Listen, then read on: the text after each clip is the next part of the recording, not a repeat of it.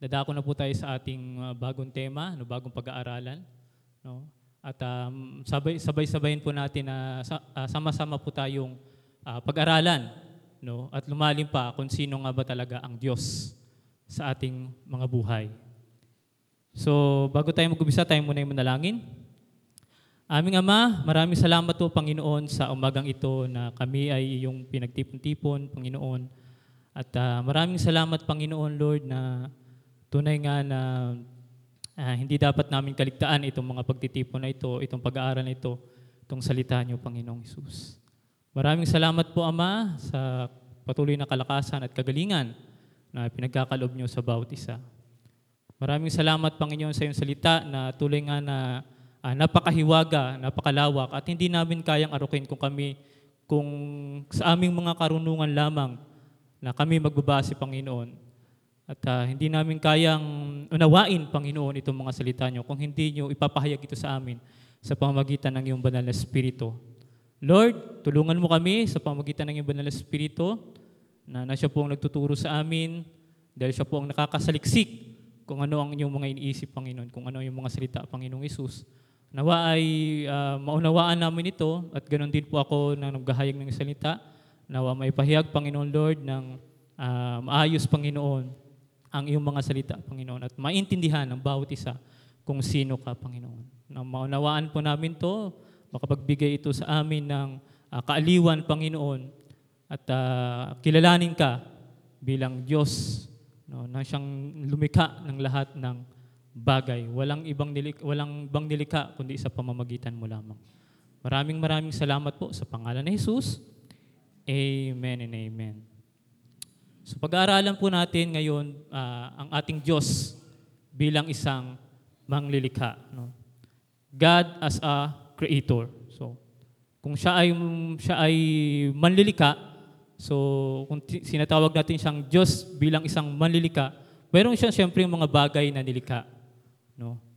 At uh, isa kasi yan, ito, ang, ang Diyos bilang isang manglilika ay isa, isa, isa yan sa mga katangian niya no, na nagsasabi na siya ay makapangyarihan sa lahat.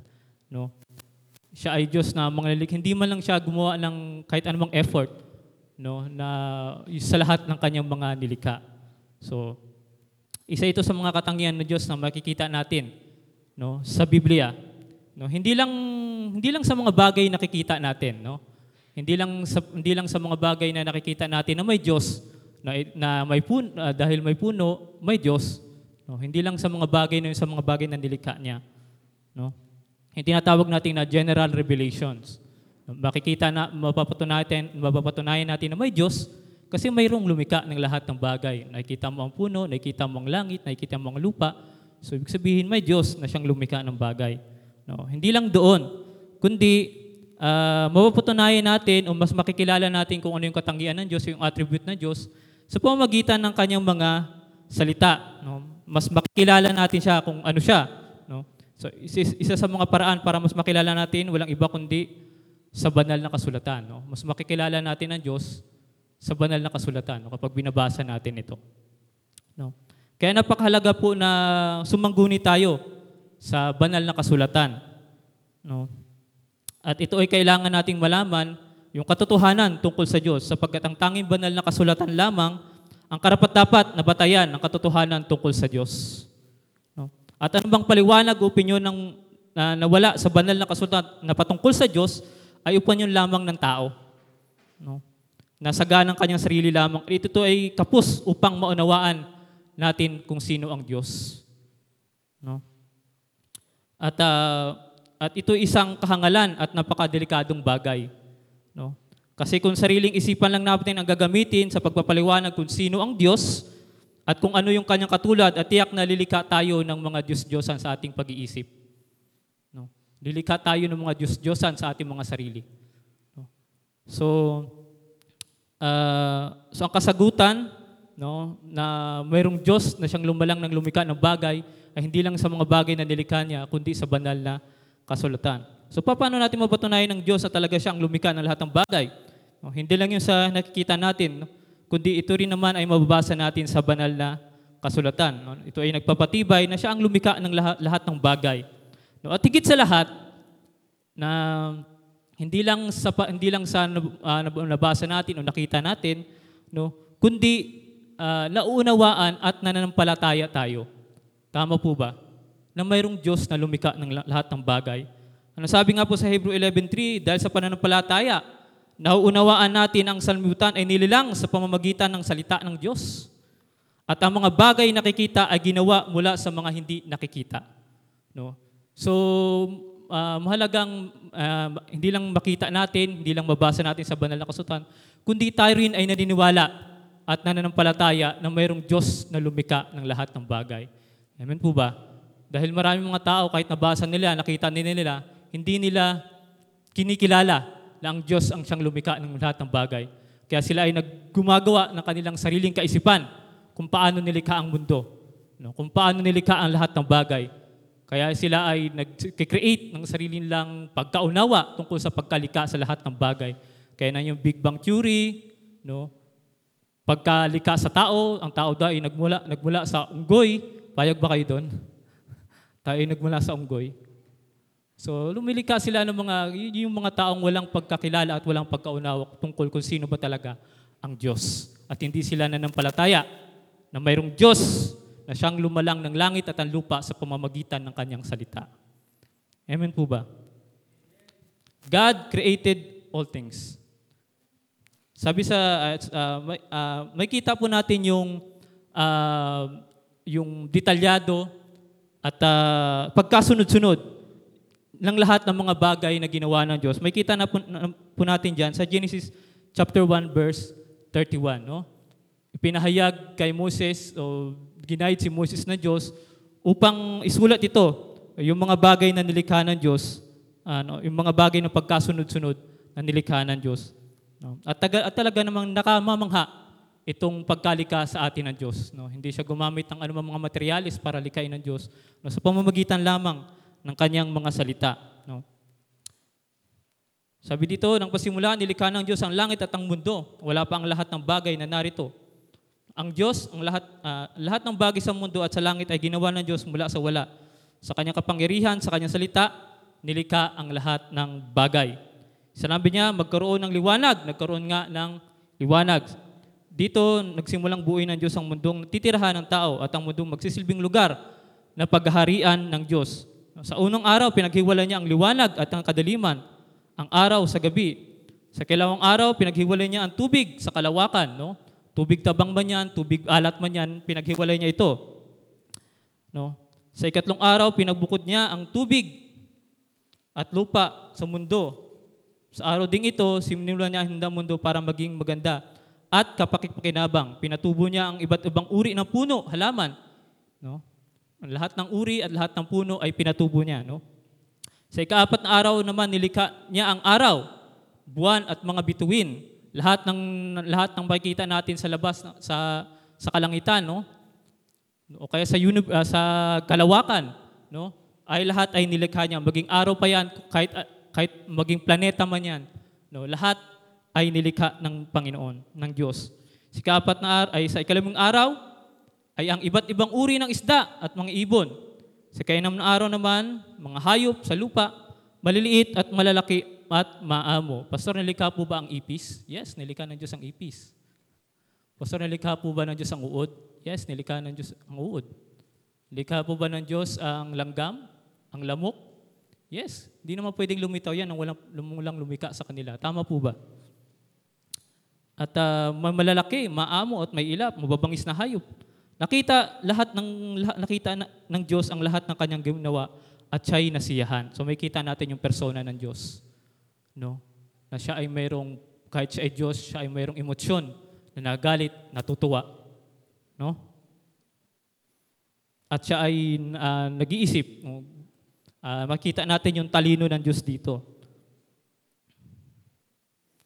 Pero may kulang pa, hindi pa tapos ang kanyang paglikha. Pagkatapos niyang ihanda ang mundo, sinabi ng Diyos, Likain natin ang tao ayon sa ating larawan. Sila ay mamahala sa mundo, sa mga halaman at mga hayop na narito. Kaya dumambot siya, na, dum, kaya dumambot ang Diyos ng, sa, ng lupa, hiningahan niya ito, nagkaroon ng buhay at naging tao. Siya ang unang lalaki na ang pangalan ay Adan. Pagkatapos ito, nilikha ng Diyos ang unang babae, ang pangalan ay Eva. no? Babae at lalaki lang po ang nilikha ng Diyos. Hindi ang lalaki ang ginawa ng hindi lang lalaki ang ginawa ng Diyos dahil sabi niya, hindi mabuting mabuhay ang tao na nag-iisa. Kaya gagawa ko siya ng kasama na tutulong sa kanya at nararapat sa kanya. Kaya mula sa isa, mula sa isa sa mga tadyang ni Adan, ginawa itong babae ng Diyos at inirap kay Adan. Sa ganitong paraan, nilikha ng Diyos ang tao na lalaki at babae ayon sa kanyang wangi. So makikita natin yung talino ng Diyos sa paglikha ng mundo. No? So hindi niya agad inuna yung tao, inuna agad yung mga pangangailangan ng tao. At makikita natin dito na nilikha ng Diyos ayon sa kanyang kalooban. No? Ayon sa kanilang pagkalika. Sila ay kumikilos, sila ay gumagalaw, no? ayon sa kanilang pagkalika. No? Ang, ang araw ay lumulu, ang araw ay lumilitaw, ay ang araw ay lumilitaw, no? ang gabi ay lumilitaw, no? sila ay kumikilos no? ayon sa kalooban ng Diyos, ayon sa kanilang pagkalika. So, na mapatunayan natin, nababasa natin sa kasulatan, na mayroon talagang Diyos na lumika ng lahat ng bagay. No? At hindi lang ito parang nabuo mula sa wala, no? kundi mayroong Diyos ang siyang lumikha nito mula sa wala. No? At ah, hindi lang po yan, no? hindi lang po yan sa Genesis na makikita natin na mayroong Diyos na lumikha ng bagay. Pinapatunayan din ito sa ibang aklat at talata ng Biblia. No? Sabi sa Nehemiah 9.6, no? Meron ba Jay? You alone are the Lord. You made the heavens, even the highest heavens and all their starry host. The earth in that is on it, the seas in all that is in them. You give life to everything, and the multitude of heavens worship you. No? Ikaw lamang, Panginoon, ang gumawa ng kalangitan. Lupa, lahat ng dagat at naroon, binigyan ng buhay ang lahat. No?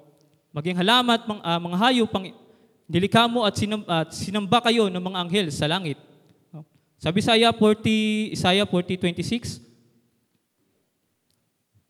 sabi ni propeta, dineclare din niya, no? sinabi rin niya na mayroong Diyos na lumikha ng lahat ng bagay. Sabi dito, Lift up your eyes and look to the heavens, who created all this. He who brings out the starry host one by one and calls forth each of them by name. Because of His great power and mighty strength, no one of them in missing. No? Tumingala kayo sa langit, sinabi niya, sino ba ang lumikha ng mga bituin? Sino ba ang sa kanila ay nagpapakilos? No? Binigyan niyo, uh, uh, at sino ba ang nagbigay sa kanila ng pangalan? Dahil sa kanyang dakilang kapangyarihan, wala, walang nawala sa kanila kahit isa man. No, walang nawala sa kanila kahit isa man. So sabi na Psalm 33.6, Sa utos ni Yahweh, nilikha ang langit at ang araw at ang buwan at talang marikit. Sabi naman sa Job 12, 17, sa mga hayop, sabi sa Job chapter uh, 12, verse 7 hanggang 10, sa mga hayop at mga ibon, ikay may matututunan. Magtanong ka sa kanila at ikay tuturuan. No? Kausapin mo ang lupa at ikay tuturuan. Magpahayag ka sa mga isda, sa, uh, mag, uh, magpapahayag sa iyo ang mga isda sa karagatan. Silang lahat ay, ay nakakaalam na ang Diyos ang kanila'y lumalang at ang Diyos ang nagpapagalaw sa lahat ng bagay. Ang buhay ng bawat isa ay nasa kanyang mga kabay. No? So malalaman natin, no? Uh, hindi, hindi ko naman sinasabi yung magtanong kayo sa isda, no? At uh, tuturuan kayo at sasabihin sa mga isda na mayroong lumika sa amin. No? Pero kung uh, ka, uh, pero kung lulobin ng Diyos, kayang gawin ng Diyos yun. Eh. Diyos siya eh. Lahat ng bagay kaya niyang gawin. No? Pero sinasabi dito na uh, the creation declared na mayroong Diyos na lumika sa kanila. The, the, creation informed na mayroong Diyos na lumika ng lahat ng lahat ng bagay at nagbigay buhay sa lahat ng bagay at nagpapakilos sa lahat ng bagay, no? Nagpapaulan, nagpapaaraw, no? At lahat ng bagay ay, ay kumikilos sa pamamagitan niya. Kaya walang ma, walang kaya walang ma, walang masasabi na sino man, no? Walang masasabi ng kung sino bang tao na walang walang Diyos, no? Na walang na walang lumik, walang nilikha ang Diyos. Lahat ng mga bagay na nakikita natin maging sa labas man yan ng mundo, no, maging, sa, uh, maging sa mundo natin, ay mayroong Diyos na lumika. At makikita doon sa kanyang manalika kung sino siya, kung ano siya, no, kung ano ang kanyang katangian. Sabi sa Romans 1.20, mula pa nilikay ng sanlibutan, ang kanyang walang hanggang kapangyarihan at pagka-Diyos, Bagamat hindi natin nakikita ay naunawaan at nakita sa pamamagitan ng bagay na ginawa niya upang walang, wala silang maidadahilan. So walang maidadahilan na sino man na walang Diyos. No? Lahat, mayroong Diyos na siyang lumalang at siyang manlilika ng lahat ng bagay at makikita natin kung gaano kadakila, kung gaano kakapangyarihan ng Diyos. No? Kung gaano siya katalino at walang maikukumpara sa Kanya. At makikita natin kung ano yung katangian ng Diyos sa lahat ng bagay na Kanyang nilika. No? Sabi dito sa Job 33.4, ang Espiritu ng Diyos ang gumawa sa akin. Buhay na taglay ko ay makapangyarihan Diyos nang galing. So ang buhay natin ay nanggaling sa Diyos. No? Kaya pag, uh, pag sabihin natin, no, marami mga magulang, no, naka, na sinasabi niya sa kanyang anak, pasalamat ka, binuhay kita. No? Ako ang bumuhay sa iyo. No, hindi. Ang Diyos ang bumuhay sa kanya. At siya ang nagbigay ng buhay sa kanya. No? Wala kang utang na loob, ako ang bumuhay sa iyo. Hindi. ang, ang Diyos ang nagbibigay ng buhay. No? At hindi lang siya ang nagbibigay ng buhay. Sabi niya uh, sa Isaiah chapter 4, 4 20, 44, 24, sabi niya dito, ganito ang sabi ng Panginoon, ang iyong manunubos at nag-anyo sa iyo mula sa sinapupunan ang Panginoon na gumawa ng lahat ng bagay na mag-isang nagdaldad ng mga langit at naglatag ng lupa. Sino ang kasama ko? No? No? Ang Diyos hindi lang siya gumawa sa kanya, hindi lang nagbigay ng buhay sa iyo, kundi siya rin ay gumawa. No? Ginawa ka niya sa, sa, sa, kahit sa sinapupunan ka pa ng iyong ina. No? Kaya walang, walang magsasabi ng sino man sa atin na binuhay kita o ako ang bumuhay sa iyo. Ang, ang Diyos ang siyang nagbibigay ng buhay. Ang Diyos ang nakakaalam kung kailan ka mabubuhay. Ang Diyos ang nakakailan kung kailan, kung kailan ka mamatay. Dahil ang mga bagay na yan ay nilagay na ng Diyos. Sabi sa Revelation 4.11, O Panginoon, karapat dapat kang tumanggap ng kalulatian at karangalan at kapangyarihan sapagkat nilalam mo ang lahat ng bagay sa pamamagitan ng iyong kalooban sila ay naroon at sila ay nalalang. No? Karapat kaya ngarapat-lapat lamang uh, sambahin at walalatian ang Panginoong Hesus at Panginoong Diyos. No? Pagkat siya ang lumalang at uh, nagpapakilos ng lahat ng bagay at nagbibigay ng buhay ng lahat ng bagay. Kaya sabi sa Psalm 148, verse 1-5, Purihin ang Panginoon, purihin ang Panginoon mula sa kalangitan, purihin siya sa kaitaasan, Purihin niyo siya. Kayong lahat niyang mga anghel, purihin niyo siya. Kayong lahat niyang hukbo, purihin niyo siya. Araw at buwan, purihin niyo siya. Kayong lahat ng mga buting nagniningning, purihin niyo siya. Kayong mga, la- mga langit ng mga langit at yung mga tubig na nasa itaas ng mga langit. Ang pangalan ng Panginoon ay purihin nila sapagkat siya ay nagutos at sila'y nilikha. So marapat lang na purihin ng Diyos. Ito ay inuutos ng Diyos sa lahat ng mga kanyang mga nilikha purihin ang Panginoon, purihin ang manlilika na siyang dahilan uh, kung bakit, uh, kung siyang dahilan kung bakit nabuo ang mundo at kung bakit tayo ay naririto. No? Romans 11.36, ito sapagkat ang lahat ng bagay ay mula sa Kanya. Ang mga bagay ay sa pamamagitan niya at para sa Kanya. Suma sa Kanya, nawa ang kalulatian, magpakailanwan. Siya nawa. Marapat lang na purihin, sambahin, ang Panginoon dahil ang lahat ng mga bagay ay mula sa Kanya, nanggaling sa Kanya, nilika niya sa pamamagitan niya at ayon sa Kanyang kalooban. At hindi lang yan sa mga bagay na nakikita natin ang nilikha ng Diyos. Hindi lang sa mga bagay na nahawakan at nararamdaman natin ang nilikha ng Diyos, kundi sa mga bagay na hindi natin nakikita. Sabi dito, sapagkat sa pamamagitan niya nilalang lahat, sabi sa Colossians 1.16, Sapagkat sa pamamagitan niya, nilalang ng lahat ng, lahat ng mga bagay sa langit at sa lupa, ang mga bagay na nakita at mga bagay na hindi nakikita, maging trono o, mag, o pagkapanginoon, maging mga pinuno o mga kapangyarihan, lahat ng mga bagay na nilang sa pamamagitan niya at para sa Kanya. Hindi lang doon sa mga bagay na nakikita natin, kundi sa mga bagay na hindi nakikita natin. Ang mga anghel ay nilikha ng Diyos ang mga bagay na hindi nakikita ay nilikha ng Diyos. Ang langit ay nilikha ng Diyos. Walang may kukumpara sa kadakilaan ng Diyos. Kaya marapat lamang siyang purihin, sambahin, at kilalangin na sa Diyos na makapangyarihan na siyang lumika ng bagay. At higit sa lahat, ang Diyos, no? pangalawa, higit sa lahat ang Diyos ay naroon na siya bago pa niya nilikhain ang daigdig. No? Siya ay naroon na. Walang, walang ibang lumika sa Kanya. Siya ang lumika ng lahat ng bagay. Sabi sa Psalms 90, 90 verse 2, Bago niyo palikhain ang mga bundok at ang mga mundo, kayo ay Diyos na at kayo pa rin ay Diyos hanggang sa katapusan. Wala siyang simula at wala rin siyang wakas.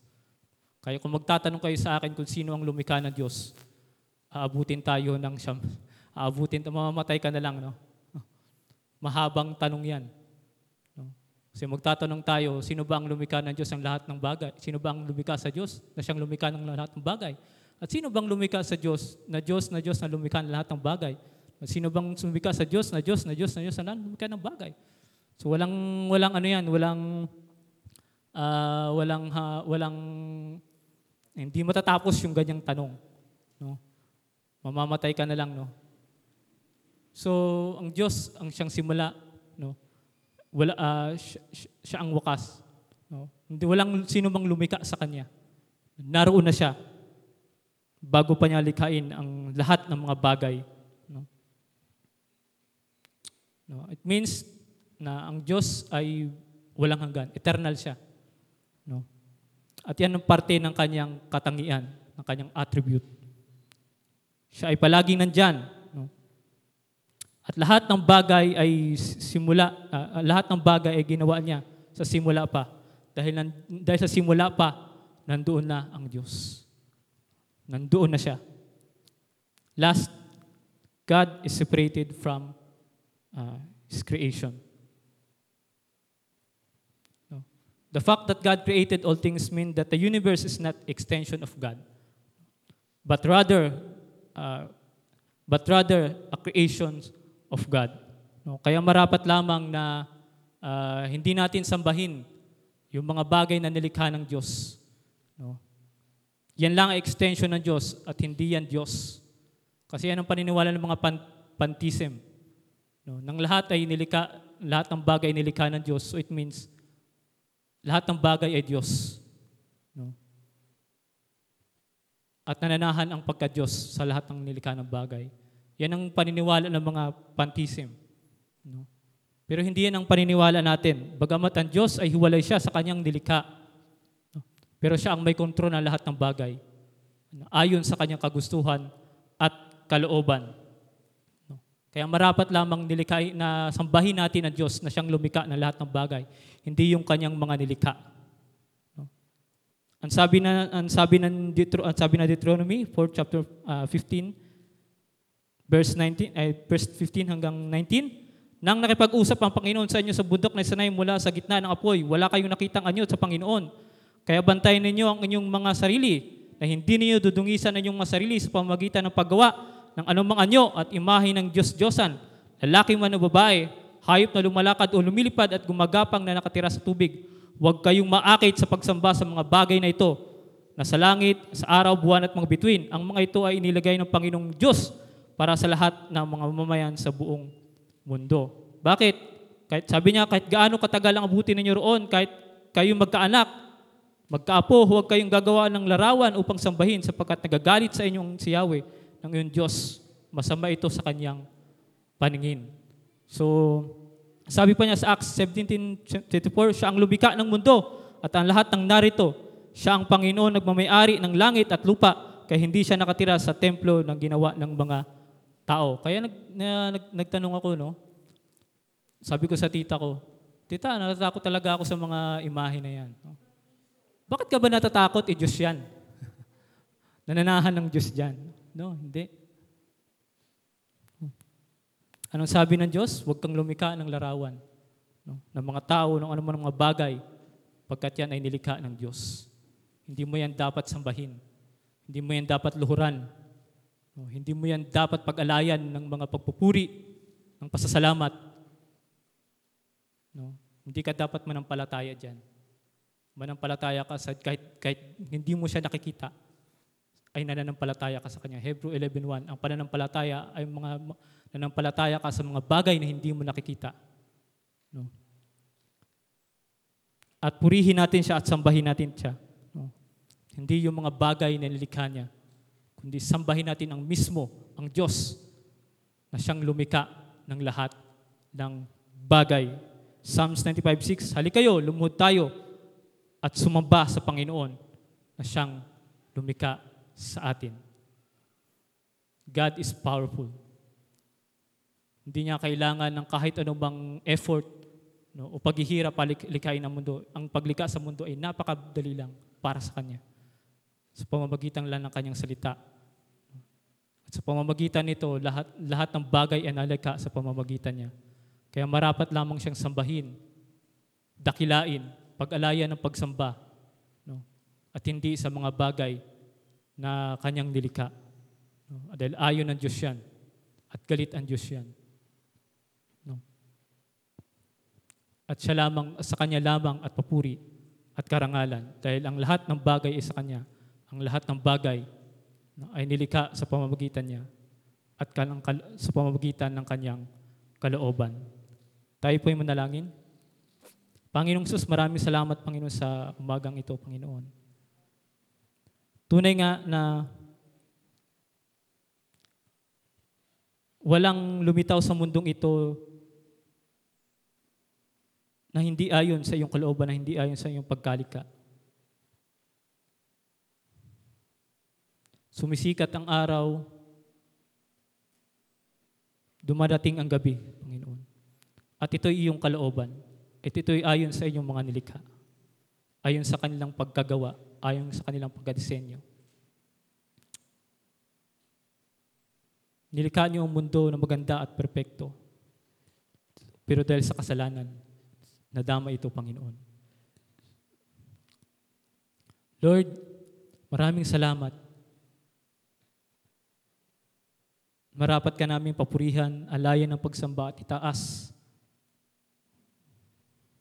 kilalanin, Panginoon, na nang higit pa, Panginoon, na kayo ang Diyos na makapangyarihan na siyang lumalang ng langit at ang lupa.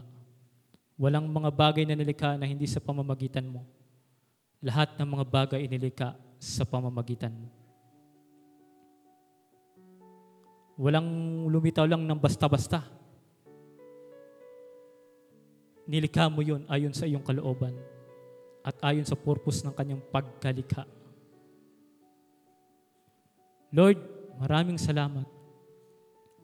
Maraming salamat, Panginoon, na Ikaw ang Diyos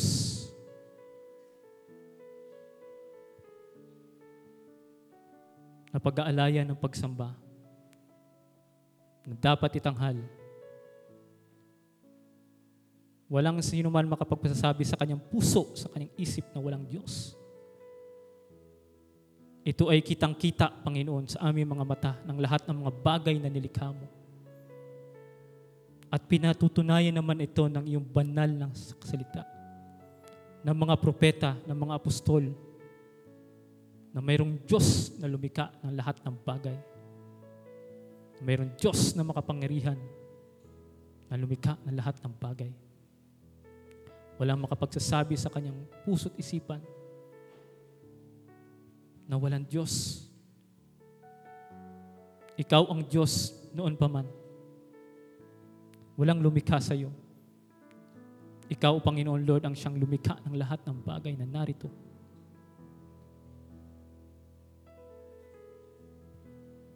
At kami naman po, Panginoon Lord, bilang isang mananampalataya, nauunawa na, nauunawaan namin ito at nananampalataya kami na kayo ay ang Diyos na siyang lumika ng lahat ng bagay.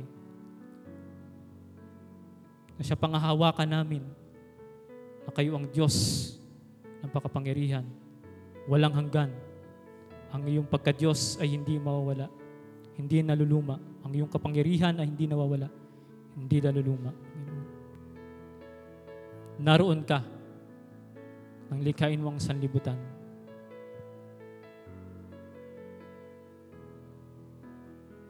Panginoon, patawarin mo kami, Lord.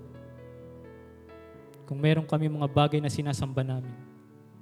Kung meron pa mga bagay na mas inuna namin, Panginoon, sa mga bagay ng mga nilikha mo, patawarin mo kami, Ama. Marapat ka lamang namin sambahin at pasalamatan na mayroon kang dilikhang bagay na sa, sa aming mga nilikha ay nakakatulong. Ikaw, Panginoon, ang nagbibigay ng buhay. Ikaw, Panginoon, ang nagpapagalaw ng lahat ng lahat ng nilalang mo dito sa mundong ito. Ikaw ang nagpaputubo sa mga halaman, papaulan, Panginoon. At kumukontrol na lahat ng bagay dito sa mundong ito. Maraming maraming salamat po, Ama. Sa lahat ng iyong mga nalikha niyo sa amin. At ganoon din, Panginoon, kami mga tao, Panginoong Isus. Na tinitingnan ka namin bilang isang Diyos na dakila. Diyos na makapangyarihan. Diyos na nakahihigit sa lahat. Alam ang lahat. Nilikha mo ayon sa iyong karunungan ang lahat ng bagay.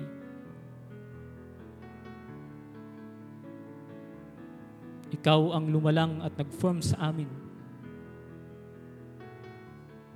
Nilikha mo, Panginoon, lahat ng parte ng aming katawan at binigyan mo kami ng buhay. Ikaw ang siyang tunay na nagbibigay ng buhay, hindi lang mga sa ta- hindi lang sa lahat, hindi lang sa mga tao, kundi sa lahat ng bagay. Ikaw ang nagpapanatili sa lahat ng bagay. Nagpangalan sa lahat ng bagay. Lumika sa mga hindi nakikita, sa mga aming nakikita. Wala nang ibang katulad mo at wala nang ibang darating na Diyos na katulad mo. Kaya ang Diyos na manatili magpakailanman. Kaya ang Diyos na nababuhay magpakailanman. At balang araw, Panginoon, ay makikita ka namin ng mukhaan. Pagdating ng panahon yan, pupurihin ka namin. At sasabihin namin, banal ang Diyos. Makapangyarihan ang Diyos. Papurihan siya ng mga nilikha dito sa lupa. At ganun din na nilikha niya sa langit. Maraming maraming salamat po, Ama sa pangalan ni Jesus. Amen and amen.